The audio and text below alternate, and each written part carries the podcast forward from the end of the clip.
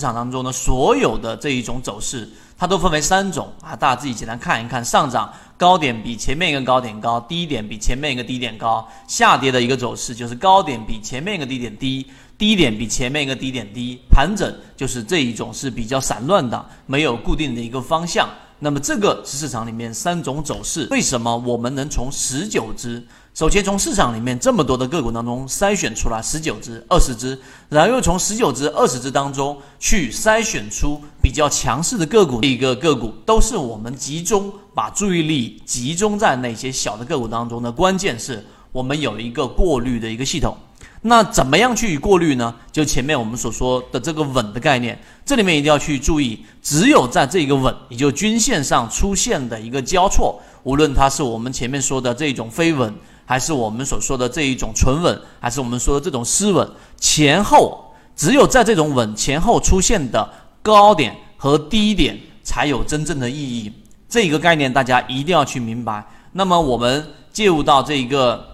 个股当中也是一样的，也就是说，如果一只个股它，我画一个图给大家，为了方便大家去理解，如果一只个股它在这里面，对吧，出现了一个我们所说的这一种缠绕啊，像一个绿色的一个长期均线，然后呢，它在这个地方上出现了一个我们所说的这种失稳，对吧？啊，这里面进行了一个无限的缠绕，那么绿色的这个长期均线在这里面也进行了缠绕之后，然后这个地方它再出现一个快速的这一种空头陷阱，那么在这种地方上，它出现的这种下跌的低点才有真正的操作意义，所以这个大家一定要去理解。所以为什么我们说只有在这一种稳前后，在这个地方也行，在这个地方也行，前后出现的高低点才有意义，在这里面中途当中、中枢当中出现的高低点是没有意义的，这一点大家要去明白，这是第一个知识点。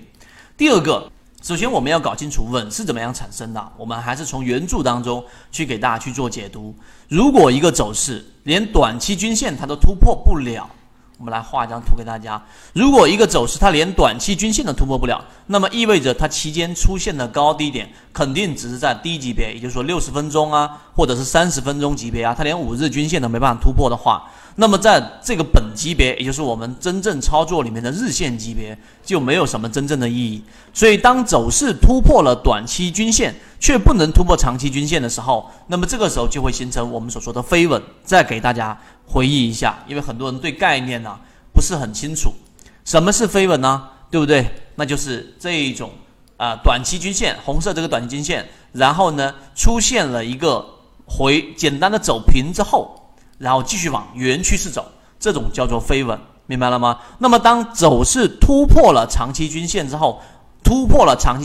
马上形成了一个空头陷阱，这种就会形成我们所说的纯稳，这种力度啊，相对来说还会比较强一点。什么意思呢？也就是说，当一只个股，举个例子，它的长期均线是这样的，向下的，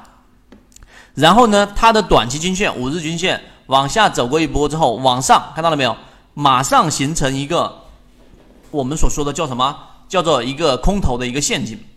形成一个陷阱之后，也就是说突破之后快速的又回来，这种叫做纯稳。所以当走势突破长期均线出现一定的反复，就是连续的反复之后，那么这个时候就形成刚才我画的图叫做失稳。由此可见，大家要区分好力度，就是这个稳啊，就是均线的整个缠绕里面，基于对于原趋势的反抗力度，这几个字要注意，原趋势的反抗力度，就像刚才我举的这个例子，这是一个上升的一个趋势，上涨的趋势，对不对？如果它是一个我们所说的这一个叫非稳，说明什么？说明它原来的这一种反抗力度几乎没有任何的反抗力度，也就是说，你做强势个股，在这种地方你就可以去重复的去操作，因为它在原来上涨趋势里面的反抗力度是弱的。相反的，如果是像这一种趋势向下的这种非稳的，就是这个画张图给大家吧。如果相反的啊，这个绿色均线就是我们说长期均线啊，长期均线向下的，然后呢，它同样也是走出了一个像这样的一个它原来趋势是这样的吗？然后靠近一点，然后继续向下，这种叫做非稳。那么这一种个股也不要参与，因为它要想从原来的下降趋势反抗上去的力度，非稳是最弱的。纯稳是一般的，只有经过失稳，就是说它在这地方出现了连续性的缠绕之后，这一个地方才有我们所说的足够强的力度，这个时候就是一般是转折的开始。所以你要记住，真正的转折一般都是从真正的我们说的失稳开始的，也就是连续性的缠绕开始的。这一点大家一定要去理解。那我们来看一看，从我们的自选板块当中拿一个我们自选板块当中的个股给大家去看一看。那到底怎么样去判断呢？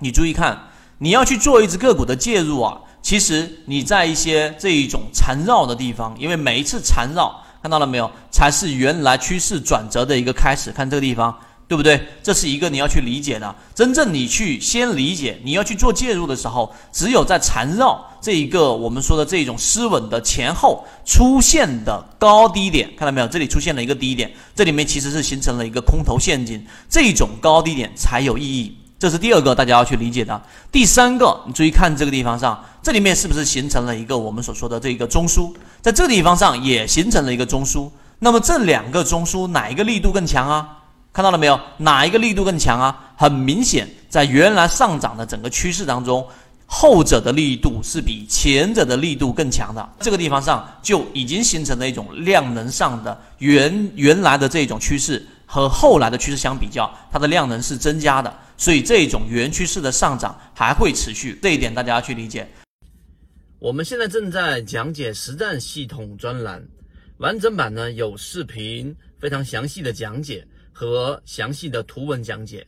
帮大家建立一个完整的交易系统。所以如果你想进一步的系统的去建立自己的交易系统的话，可以拿出手机，可以直接在缠论专辑的简介找到我。